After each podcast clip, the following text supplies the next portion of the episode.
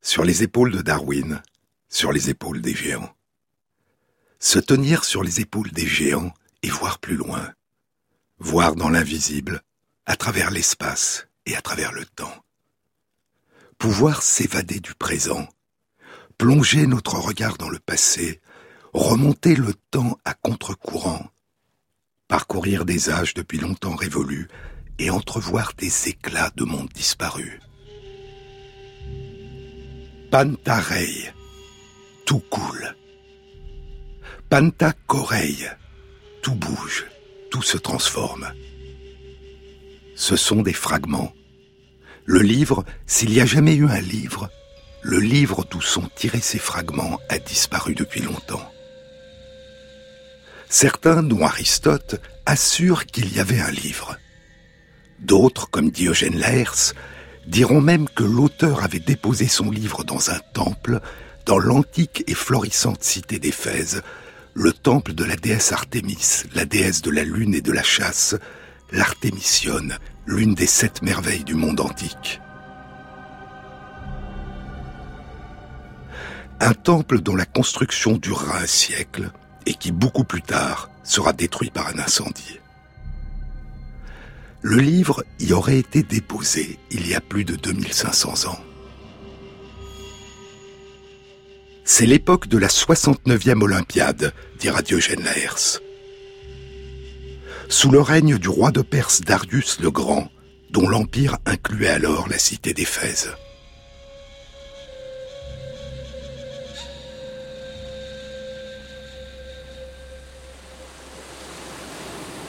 Éphèse était un port ouvert sur la mer Égée, près de l'embouchure du grand fleuve Caïstre. Au large, en face, il y a l'île de Chios et un peu au sud, l'île de Samos. Au nord d'Éphèse, il y a la cité de Milet. Les cités d'Éphèse et de Milet et l'île de Samos faisaient partie d'une grande colonie grecque située à l'extrémité occidentale de ce qui est aujourd'hui l'Anatolie et que les Grecs avaient nommé Ionie et qu'on a appelé la Grèce d'Asie. C'est Androclos, le fils du roi Codros, le dernier roi mythique d'Athènes, dit la légende, c'est Androclos qui aurait traversé la mer Égée, colonisé cette région et fondé l'Ionie et la cité d'Éphèse. C'est il y a plus de 2800 ans. La Grèce d'Asie est au carrefour des cultures grecques, hittites, babyloniennes et égyptiennes. Et à partir d'il y a 2600 ans, elle sera le berceau d'abord des sciences, puis de la philosophie présocratique de la Grèce antique. Mais les termes même de philosophe et de philosophie n'existaient pas encore à cette époque.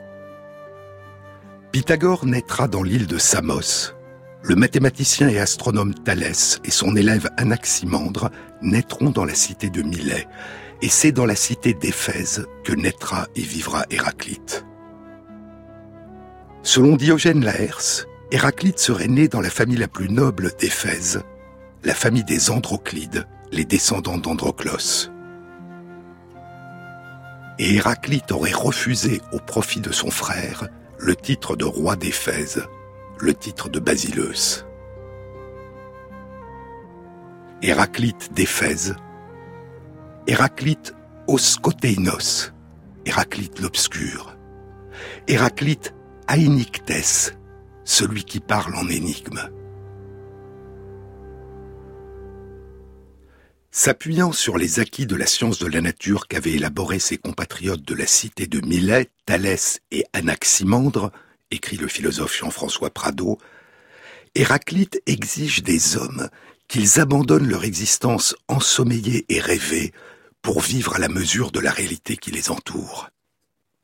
Un siècle plus tard, poursuit Prado, l'Athénien Platon donnera le nom de philosophe à ceux qui aspirent à ordonner les modes de vie à la connaissance savante de la réalité. Héraclite fut sans doute le premier d'entre eux, le premier des philosophes. Penser est commun à tous, dit Héraclite. De tous les hommes, c'est la part, se connaître eux-mêmes et bien penser. Le livre d'Héraclite écrit Diogène Laërce, comme s'il avait le livre devant les yeux 600 ans après la mort d'Héraclite, le livre est divisé en trois logoi, en trois discours. Un discours sur l'univers, un discours sur la vie de la cité, la politique et l'éthique, et un discours sur la théologie. Mais était-ce un livre? Ou bien un recueil de pensées?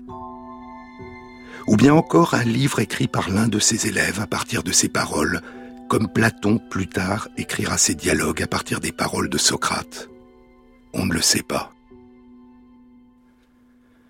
Comme c'est le cas de tous les livres des penseurs et des écrivains qui ont précédé Hérodote et Platon, et qui datent d'il y a plus de 2450 ans, rien ne demeure des écrits originaux d'Héraclite. Il n'en reste que des fragments, épars, dans d'autres livres. Des phrases citées par d'autres auteurs dans leurs propres livres.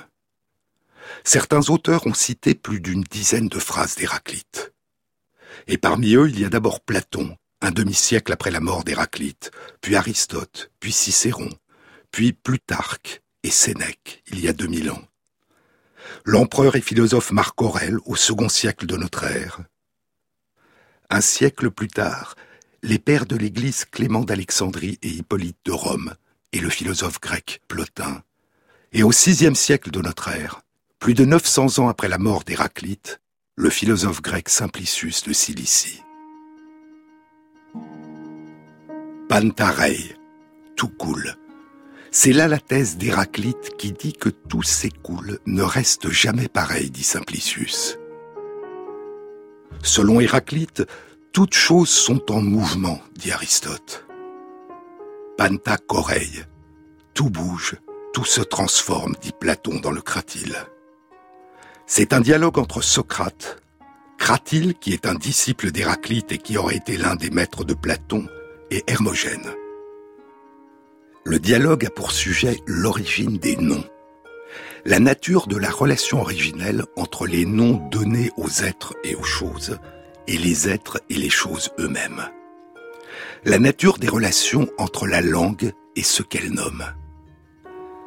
Je crois m'apercevoir de la sagesse des antiques formules d'Héraclite, dit Socrate à Hermogène. Des formules qui concernent tout simplement Chronos et Rhea, et qui s'accordent aussi avec ce que disait Homère. Héraclite dit, n'est-ce pas, que tout se transforme et rien ne demeure immobile, que tout passe et rien ne demeure.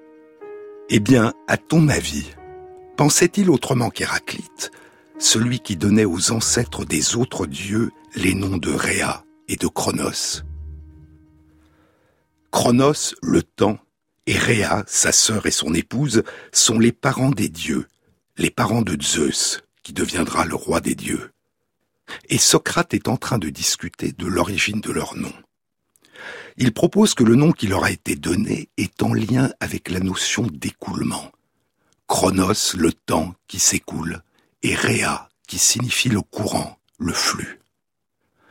Leur nom dérive de la notion d'écoulement, dit Socrate, parce que de Chronos et de Rhea sont nés les dieux.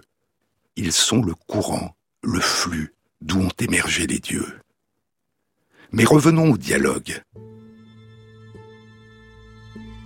Héraclite, répond Socrate à Hermogène, Héraclite dit, n'est-ce pas, que tout passe et rien ne demeure. Et comparant les choses au courant d'un fleuve, il ajoute, tu ne saurais entrer deux fois dans le même fleuve. C'est un autre fragment célèbre d'Héraclite que reprendront Aristote et Plutarque. On ne peut pas entrer deux fois dans le même fleuve, dit le philosophe Marcel Conche, car la seconde fois, le fleuve n'est plus le même. Ce sont d'autres eaux, et les berges se sont modifiées. Nul d'entre nous, devenu vieux, n'est l'homme qu'il fut dans sa jeunesse, écrit Sénèque à Lucilius. Nul d'entre nous, au réveil, n'est l'homme qu'il fut hier. Nos corps sont emportés d'un mouvement pareil à celui des fleuves. Tout ce que tu vois court au rythme du temps. Rien de ce que nous voyons ne demeure. En parlant des choses qui changent, moi-même j'ai changé. C'est la parole d'Héraclite. Deux fois dans le même fleuve nous descendons et ne descendons pas. Le fleuve a conservé son nom, poursuit Sénèque, mais l'eau a passé. Ce changement est plus manifeste dans un fleuve que dans l'homme, mais le courant qui nous aussi nous emmène n'est pas moins rapide que celui du fleuve. On ne peut pas entrer deux fois dans le même fleuve, non seulement parce que le fleuve a changé, dit Sénèque, mais parce que nous, non plus, ne sommes plus les mêmes. Et c'est pour cette raison que Cratyle, écrit Aristote, reprochait à Héraclite d'avoir dit qu'on ne peut pas entrer deux fois dans le même fleuve, car il estimait, lui, qu'on ne peut même pas le faire une fois. Mais Aristote se trompait. Héraclite avait dit que même entrer une fois dans le même fleuve est une notion qui ne va pas de soi. C'est le fragment suivant. Nous entrons et nous n'entrons pas dans les mêmes fleuves. Nous y sommes et nous n'y sommes pas. On peut entrer une fois dans le même fleuve, dit Marcel Conche, mais à une condition que l'on y entre quasi instantanément. Sinon, le fleuve n'est plus le même. En fait, entrer dans le fleuve demande du temps, et pendant que nous y entrons, le fleuve cesse d'être le même, de sorte que ce n'est plus en lui que nous entrons. Ou plutôt, il faudrait dire, sinon l'eau du fleuve n'est plus la même, ce n'est plus dans la même eau que nous entrons. Car que signifie le mot fleuve?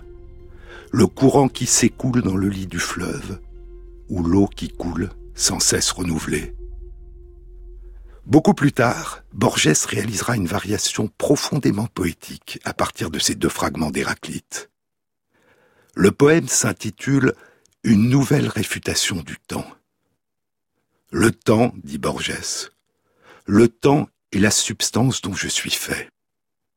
Le temps est un fleuve qui m'emporte, mais je suis le fleuve. C'est un tigre qui me déchire, mais je suis le tigre.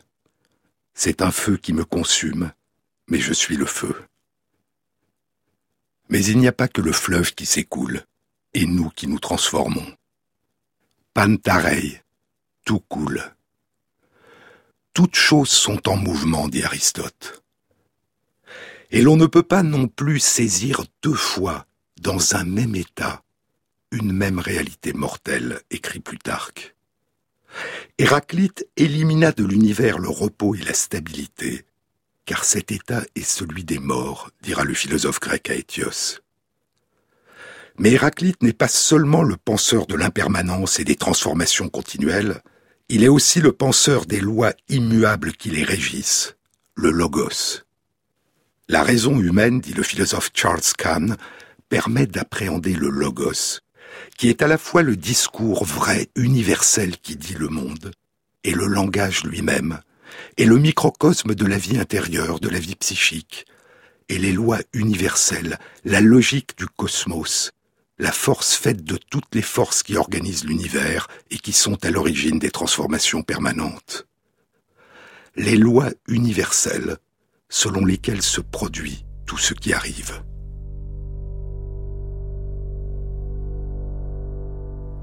Tout s'écoule. C'est-à-dire, dit Marcel Conche, toutes les choses s'écoulent. Mais les lois de la nature ne sont pas des choses et ne s'écoulent pas elles sont permanentes. Ce monde, dit Héraclite, ce monde le même pour tous, ni Dieu ni homme ne l'a fait. Mais il était toujours, il est et il sera, feu toujours vivant, s'allumant en mesure et s'éteignant en mesure.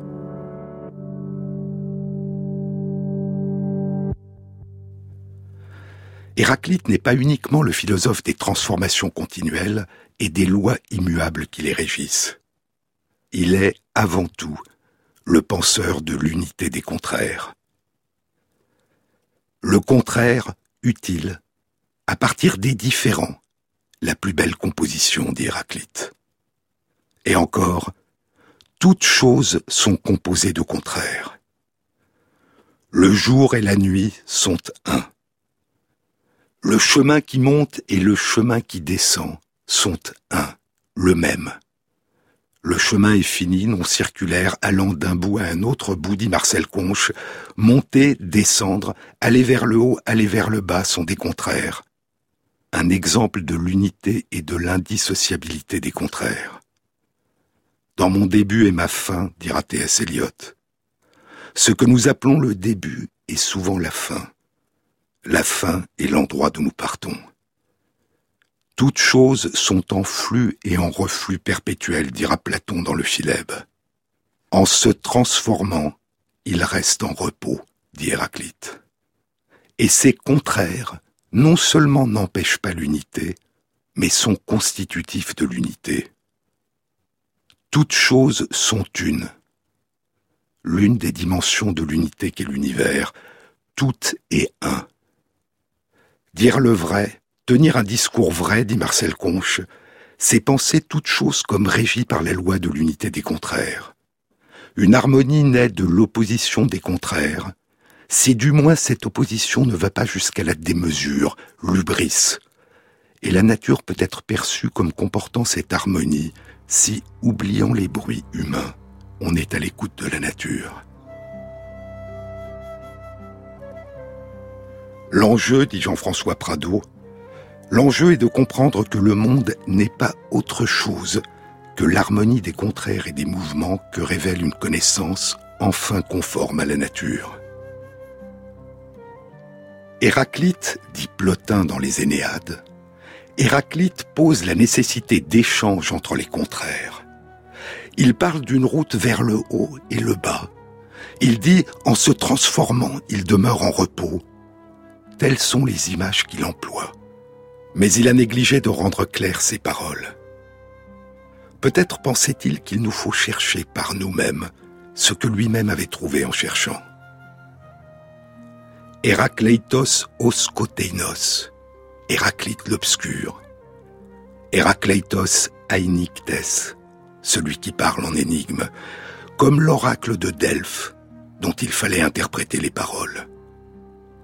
L'oracle du temple de Delphes le temple au fronton duquel était écrit Gnotis et automne, connais-toi toi-même. Je me suis cherché moi-même, dit Héraclite. Sur les épaules de Darwin, sur France Inter. Je vais m'en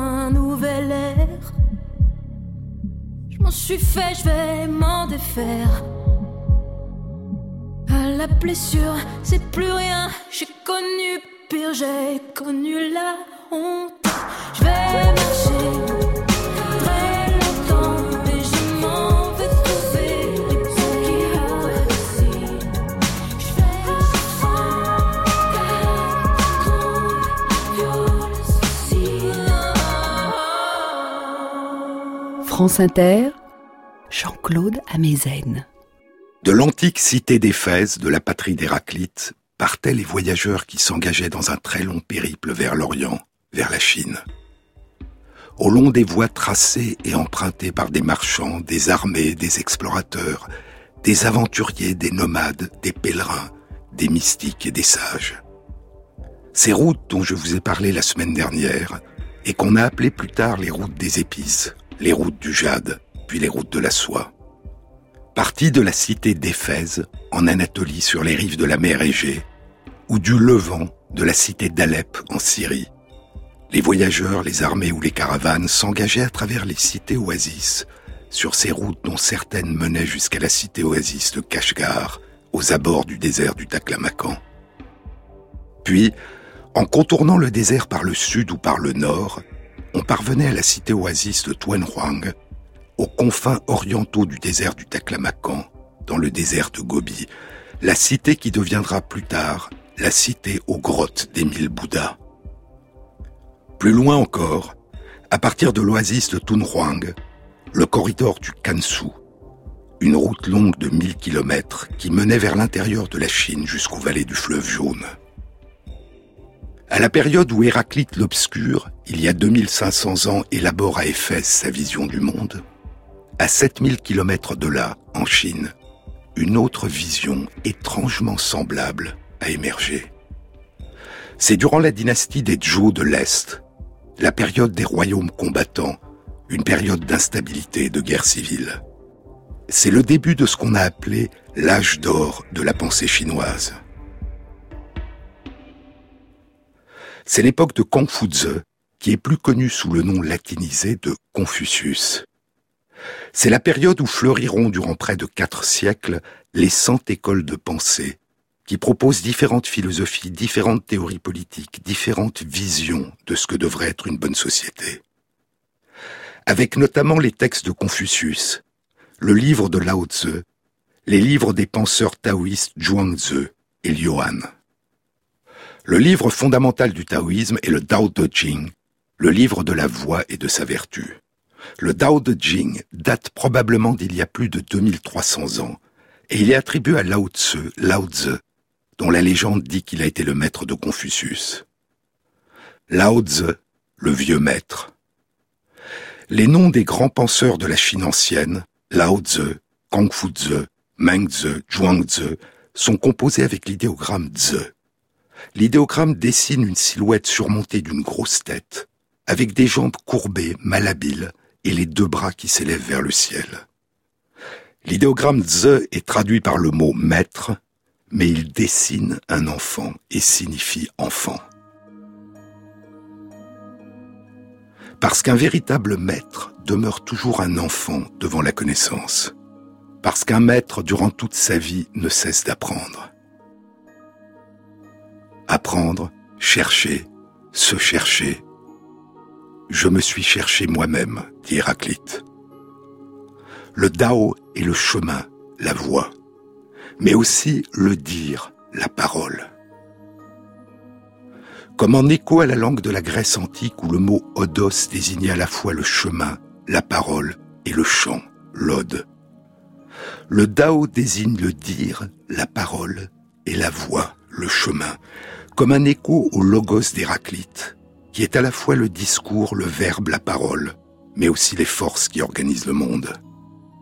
Et de même que le logos n'est jamais défini par Héraclite, le Dao ne peut être dit, ne peut être nommé, ne peut être énoncé ni exprimé. La première phrase du Dao de Jing est Le Dao qui peut être nommé n'est pas le Dao véritable. Ou encore, selon les interprétations, un Dao dont on peut parler n'est pas le Dao permanent. Le Dao qu'on saurait exprimer n'est pas le Dao de toujours. Ou la voix qui peut s'énoncer n'est pas la voix pour toujours. Le Huainanze, l'un des trois grands textes taoïstes rédigés il y a plus de 2150 ans, dit Qui donc a jamais compris que ce qui donne forme aux formes n'a pas de forme? Il y eut l'être, dit Zhuangzi. Il y eut l'être, il y eut le non-être. Il y eut ce qui précéda le non-être. Il y eut ce qui précéda ce qui n'était pas encore le non-être. L'espace entre ciel et terre, dit Lao Tzu, c'est comme un soufflet de forge. Il est vide, mais il ne tarit pas. Il est en mouvement, il ne cesse de produire. Du vide suprême, dit le poète François Cheng, du vide suprême émane le souffle primordial, qui engendre les souffles vitaux que sont le yin et le yang, qui par leur interaction régissent et animent les dix mille êtres. Les principes à la fois contradictoires et complémentaires du yin et du yang. Le yin, froid, humide, obscur, féminin. Le yang, chaud, sec, masculin. Et l'imbrication essentielle de ces principes à la fois contradictoires et complémentaires dans tout yang, il y a la part de yin sans laquelle le yang ne pourrait exister. Dans tout yin, il y a la part de yang sans laquelle le yin ne pourrait exister. Et le yin et le yang circulent l'un dans l'autre. Mais la pensée chinoise n'est pas simplement duel, oscillant entre yin et yang, comme on a l'habitude de le supposer, dit François Cheng. Elle est ternaire. Le 3, dit Cheng, représente la combinaison des souffles vitaux, le yin et le yang, et d'un troisième souffle, appelé le vide médian. Ce souffle, né du deux, est indispensable pour que le processus engagé par le yin et le yang soit assuré de l'harmonie. Ainsi, pour les Chinois, l'état du non-être est une dimension vitale pour l'être. Le vide est nécessaire au plein. Sans lui, le souffle ne circulerait pas, ni ne se régénérerait. Le souffle, à la fois non-être et être, esprit et matière, est toujours en action. Le vide médian, qui réside au cœur de toute chose, les maintient en relation avec le vide suprême et leur permet d'accéder en même temps à la transformation et à l'unité. De là procède l'importance du vide dans la culture chinoise. Au lieu de s'appuyer sur l'idée d'un achèvement par le plein, l'artiste chinois privilégie la création d'un espace d'accueil et de circulation qui intègre l'infini dans la finitude, le vide et le souffle. Le vide qui permet au souffle, au tsi, de circuler. Air, souffle, air, vapeur, principe vital, énergie vitale, énergie pure. La voix est conçue non pas comme un mouvement en ligne droite, mais comme effectuant une immense démarche circulaire.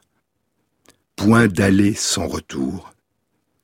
Effectuer à l'instant même le retour précoce. Le retour est le mouvement du Dao, dit Lao Tzu. Le Dao est la source, c'est de là que tout naît, commence, circule, se transforme. Et c'est là que tout retourne, que tout revient. À la fois point de départ et point d'arrivée, commencement et fin. Une même chose, le commencement et la fin sur la circonférence du cercle, dit Héraclite. L'image de la voix, dit François Cheng, l'image de la voix, le fleuve, n'est pas non plus dans l'imaginaire chinois un simple cours d'eau inexorable, coulant sans répit, en pure perte. Comment concevoir que l'irréversibilité de cet ordre impérieux qu'est le temps puisse être rompue? C'est ici qu'intervient une fois de plus le vide médian, sous la forme du nuage. En effet, étant de la voie, le fleuve participe aussi bien de l'ordre terrestre que de l'ordre céleste. Son eau s'évapore, se condense en nuage, lequel retombe en pluie pour l'alimenter. Il y a plus de deux millénaires, durant la dynastie des Han, L'érudit Wan Trong décrit ainsi le cycle de l'eau. Les nuages et la pluie sont réellement la même chose. L'eau qui s'évapore en s'élevant dans le ciel devient nuage, qui se condense en pluie ou encore en rosée. Et 800 ans plus tard, l'un des plus grands poètes chinois, le poète, peintre et musicien Wang Wei, le dira ainsi. Marcher jusqu'au lieu où tarit la source, et attendre, assis, que se lève le nuage. Par ce cercle vertical, dit François Cheng, le fleuve, tout en assurant à sa manière la liaison entre terre, yin, et ciel, yang, rompt la fatalité de son propre cours forcené. De même, à ces deux extrémités, le fleuve imprime un autre cercle entre mer, yin, et montagne, yang. Ces deux entités, grâce au fleuve, entrent dans le processus du devenir réciproque, la mer activant sans cesse la source, et la rosée, la pluie, rejoint ainsi la source. Un Chinois, dit François Cheng, tout en se lamentant de la fuite du temps, ne peut s'empêcher de se rassurer à l'idée que le mouvement du temps n'est pas en ligne droite et irréversible. Contradiction et complémentarité entre le yin et le yang, l'être et le non-être, l'agir et le non-agir. Le non-agir, le ne rien faire, dit la sinologue Sarah Allan, dans la voie de l'eau et l'émergence de la vertu, le non-agir, le ne rien faire, est ce que fait l'eau, quand, alors qu'elle est la chose la plus douce du monde, elle coule sur la roche la plus dure, et l'use et la défait. De l'apparente étrangeté de ces textes, le sinologue Angus Graham écrira La plus grande satisfaction était de s'efforcer de pénétrer à l'intérieur d'un schéma conceptuel tellement éloigné du nôtre, avec l'attention toujours focalisée sur les différences plutôt que sur les ressemblances, et en découvrant à quel point ces différences minent et sapent nos présupposés. Et pourtant, il y a dans la pensée taoïste une étrange résonance avec la pensée d'Héraclite d'Éphèse, Héraclite l'obscur, Héraclite l'énigmatique une pensée si lointaine dans l'espace et si proche dans le temps. Le tout est divisible, indivisible, engendré, non engendré, mortel, immortel, dit Héraclite. Il est sage que ceux qui ont écouté non moi, mais le logos, ajoute-t-il, conviennent que toutes choses sont une. Héraclite m'a toujours accompagné, dit Edgar Morin dans Mes philosophes. Il est mon point de repère fondamental. C'est le penseur pour qui la contradiction est au fondement de l'appréhension, de la compréhension même du monde. Je me suis toujours senti en résonance avec ces propositions contradictoires. Lorsque j'ai besoin de me ressourcer, je prends mon Héraclite. Je relis deux ou trois fragments qui m'éblouissent à nouveau, me tonifient. J'ai dans ma bibliothèque plusieurs traductions J'aime les relire, les comparer. Ils me touchent au plus profond, avec des formules comme Sans l'espérance, tu ne trouveras pas l'inespéré. C'est le fragment que Marcel Conche a traduit de la façon suivante. S'il n'espère pas l'inespérable, il ne le découvrira pas. On en retrouve l'écho chez Mark Twain, dit Morin. Ils ne savaient pas que c'était impossible, alors ils l'ont fait. Je crois profondément, poursuit Morin, qu'il faut espérer l'inespéré, ou au moins espérer l'improbable. Le probable aujourd'hui, c'est que la course folle dans laquelle est entraînée notre planète, avec l'économie devenue folle, la dégradation de la biosphère, la multiplication des armes de destruction, les convulsions ethno-religieuses, mène à des catastrophes en chaîne. Faut-il en conclure qu'il n'y a plus d'espoir? Le probable n'est pas le certain, et avec mes faibles forces, j'œuvre pour l'improbable.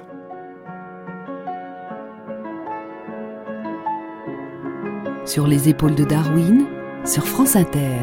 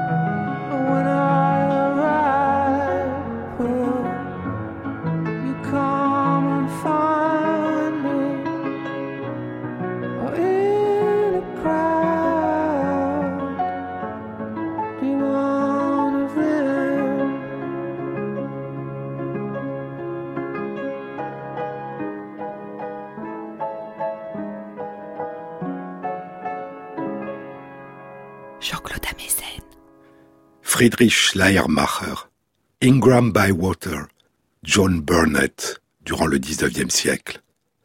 Puis Edward Zeller, Hermann Diels, Richardus Walzer, Walter Kranz, Miroslav Markovitch, Jean Bolac, Heinz Wiesmann, Geoffrey Kirk, Charles Kahn, Jean-François Prado, Marcel Conche.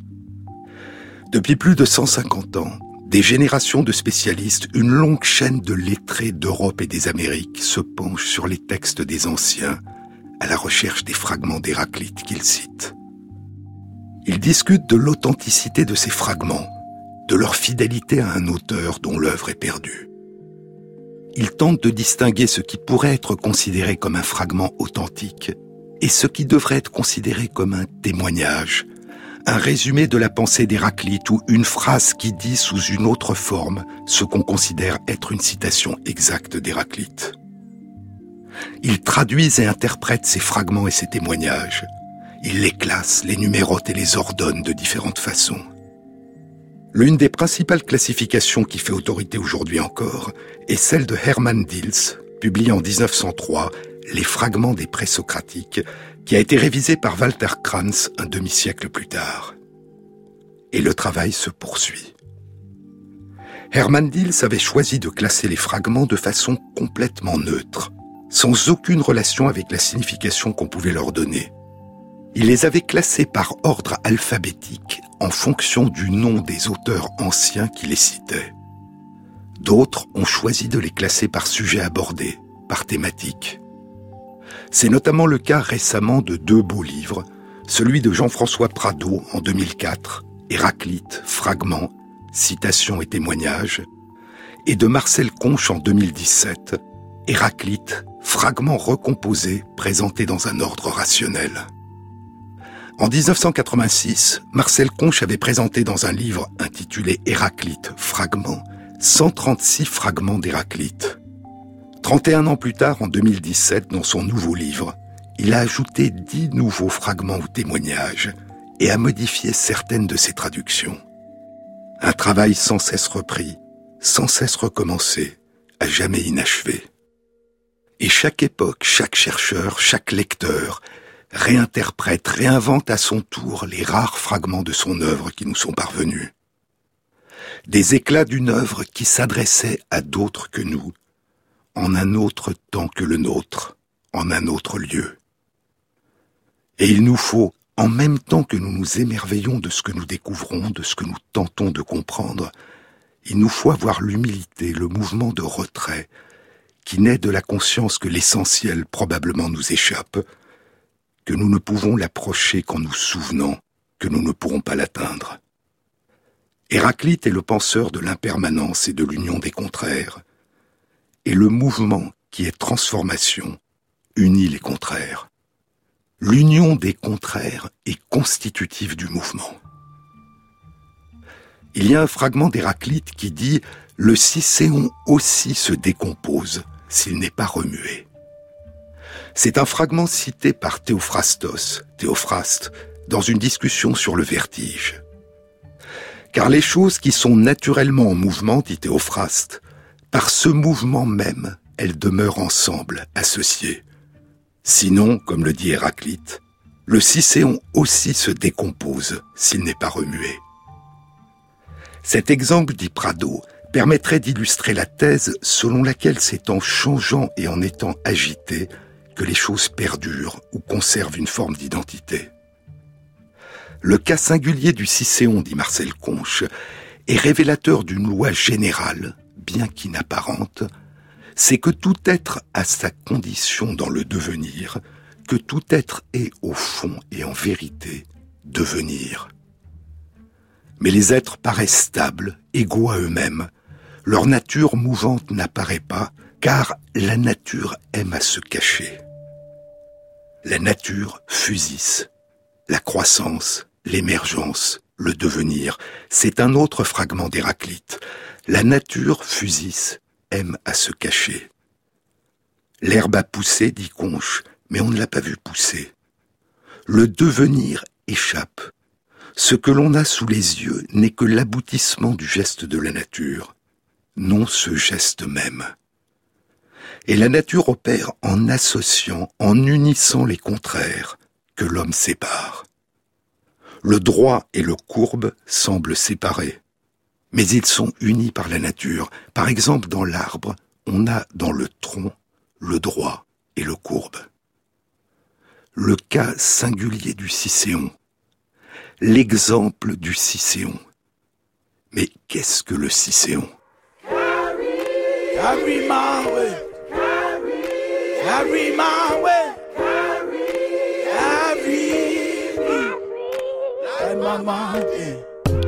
Divine intervention. Jehovah walked on water, grandma raised us up a pension. Mama working extra.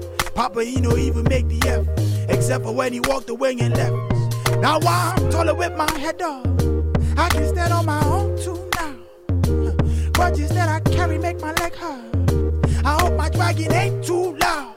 My face will tell you that I'm fed up. Try to move, but I cannot. Frost road, sashing knees and elbows. Had granny feet blistered from walking these hell roads. Just so you know, just so you know. His wings are growing for me, no. I don't think about it, I just hope they work. My faith will carry me, this I know. My faith will carry me, this I know. Oh, oh, oh. Carry my way, carry my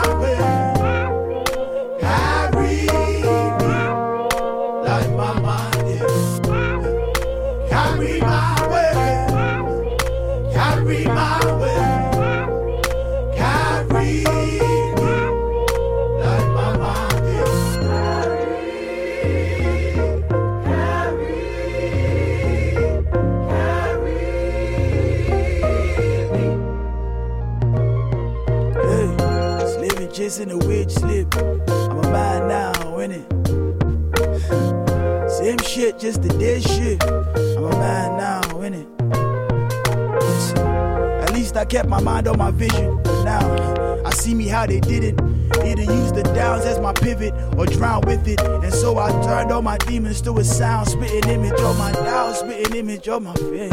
Solitude and prayer is so quiet when I hear. I tell you when you're down, man, don't nobody care. Watch him jump ship when you're finally up in the anchor. His wings are growing for me alone. I don't think about it, I just hope they work. My faith will carry me, this I know. My faith will carry me this I know. Oh,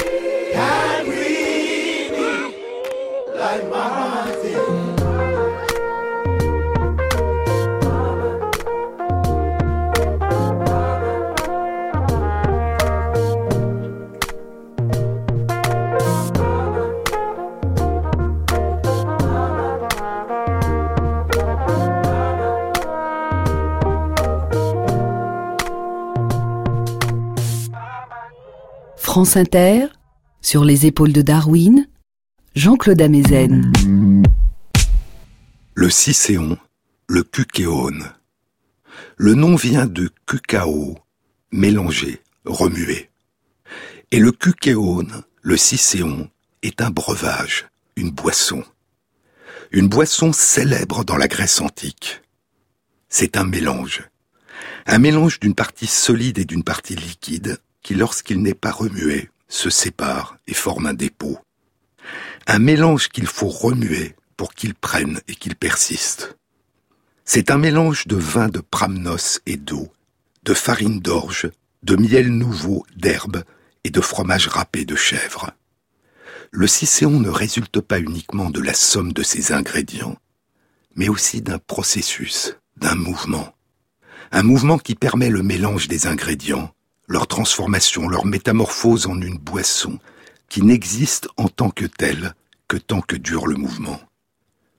Le Cicéon, dit Marcel Conche, se dissocie et cesse d'être si l'union des deux contraires dont il est fait, le solide et le liquide, n'est pas maintenue et toujours à nouveau rétablie par le mouvement. Que le mouvement cesse et ce qui était n'est plus. Dans le cas du Cicéon, la nature des choses, le rôle du mouvement dans la génération des êtres se montre, s'avère dans une sorte d'évidence expérimentale. Le cas du Cicéon est le cas où le regard plonge dans les arcanes de la nature et révèle au regard la nature qui aime à se cacher.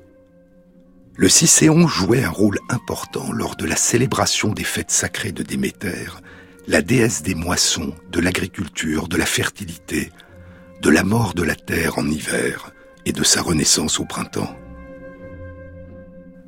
Déméter, à la recherche de sa fille Corée, ou Perséphone, enlevée par le dieu de l'enfer Hadès, qui est devenue l'épouse d'Hadès et qui réside aux enfers durant l'hiver, et qui remonte à la surface de la terre au printemps.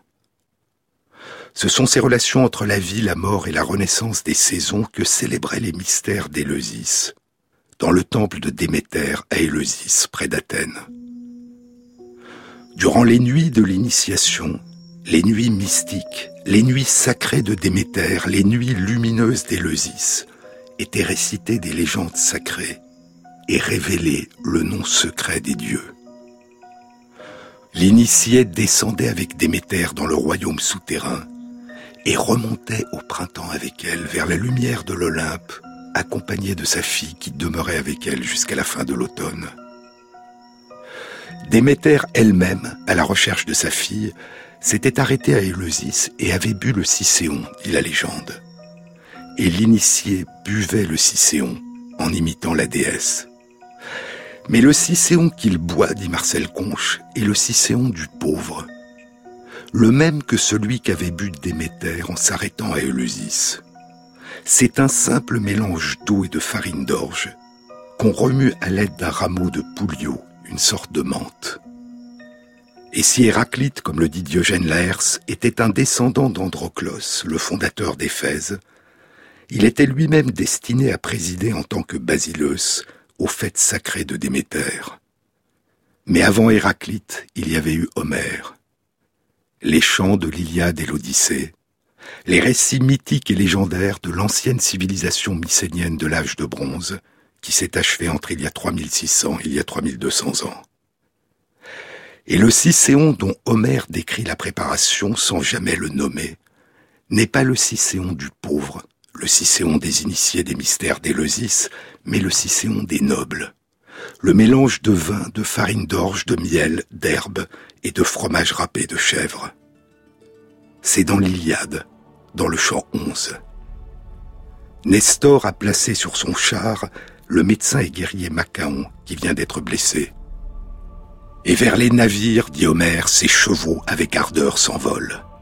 Ils descendent de leurs chars sur le sol nourricier, puis ils entrent et sur des sièges prennent place. Alors Écamédée, captive aux belles boucles, leur prépare un breuvage. Devant eux, tout d'abord, elle avance une table dont les pieds sont de smalt, un verre bleu de cobalt, splendide et bien poli. Puis elle y pose un plat de bronze avec des mets dont s'accompagne la boisson qu'ils vont prendre, oignons, miel jaune et fleurs de farine sacrée. Elle saisit enfin une très belle coupe que le vieillard Nestor apporta de chez lui, et elle mélange dans la coupe à du vin de Pramnos, du fromage de chèvre qu'elle-même a râpé sur une râpe en bronze, puis elle y répand la fleur d'une belle farine. Mais dans l'Odyssée, le Cicéon n'est pas une boisson qui restaure, mais un filtre magique qui trahit. Il n'est pas préparé par une mortelle, mais par la fille d'Hélios, le soleil, la terrible déesse douée de voix humaine, Circé aux belles boucles, dit Homère. C'est au champ 10 de l'Odyssée. Ulysse et ses hommes ont accosté sur une île et ne savent pas où ils se trouvent. Ulysse envoie une partie de ses hommes en exploration. Il trouve dans un val, en un lieu découvert, la maison de Circé aux murs de pierre lisse. Et tout autour, changé en lion et en loup de montagne, les hommes qu'en leur donnant sa drogue, la perfide déesse avait ensorcelé. À la vue de mes gens, loin de les assaillir, ces animaux se lèvent et de leur longue queue en orbe les caressent. C'est ainsi que lion et loup aux fortes griffes fêtaient mes compagnons, qui tremblaient à la vue de ces monstres terribles. Mais les voici debout sous le porche de la déesse aux belles boucles. Ils entendent Circé chanter à belle voix, et tisser au métier une toile divine, un de ces éclatants et grands et fins ouvrages dont la grâce trahit la main d'une déesse. Le meneur des guerriers, Politesse, le premier prend la parole et dit Mes amis, écoutez ce chant d'une voix fraîche. On tisse là-dedans devant un grand métier. Tout le sol retentit. Est-ce une femme ou une déesse? Allons, crions sans plus tarder. Il dit et tous de crier aussitôt le rappel. Elle accourt, elle sort, ouvre sa porte reluisante et les invite. Et voilà tous mes fous, ensemble, qui la suivent, flairant le piège, seul Euryloque est resté. Elle les fait entrer, elle les fait asseoir au siège et au fauteuil. Puis, leur ayant battu dans son vin de Pramnos du fromage, de la farine et du miel doré, elle ajoute au mélange une drogue puissante pour leur ôter tout souvenir de leur pays natal. Elle apporte la coupe, ils boivent d'un seul trait. De sa baguette alors la déesse les frappe et les transforme en porc.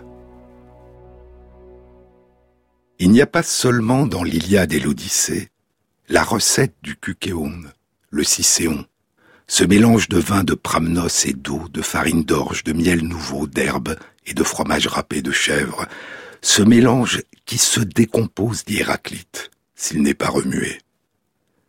Il y a aussi dans l'Iliade la recette particulière qu'utilisaient les Grecs de la période mycénienne pour cailler le lait afin de fabriquer leur fromage de chèvre.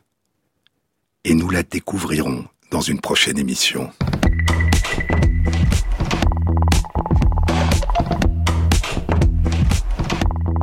Cette émission a été réalisée par Christophe Imbert, avec à la prise de son Maxime Ingrand, au mixage Nasser Moussaoui et Jean-Baptiste Audibert pour le choix des chansons.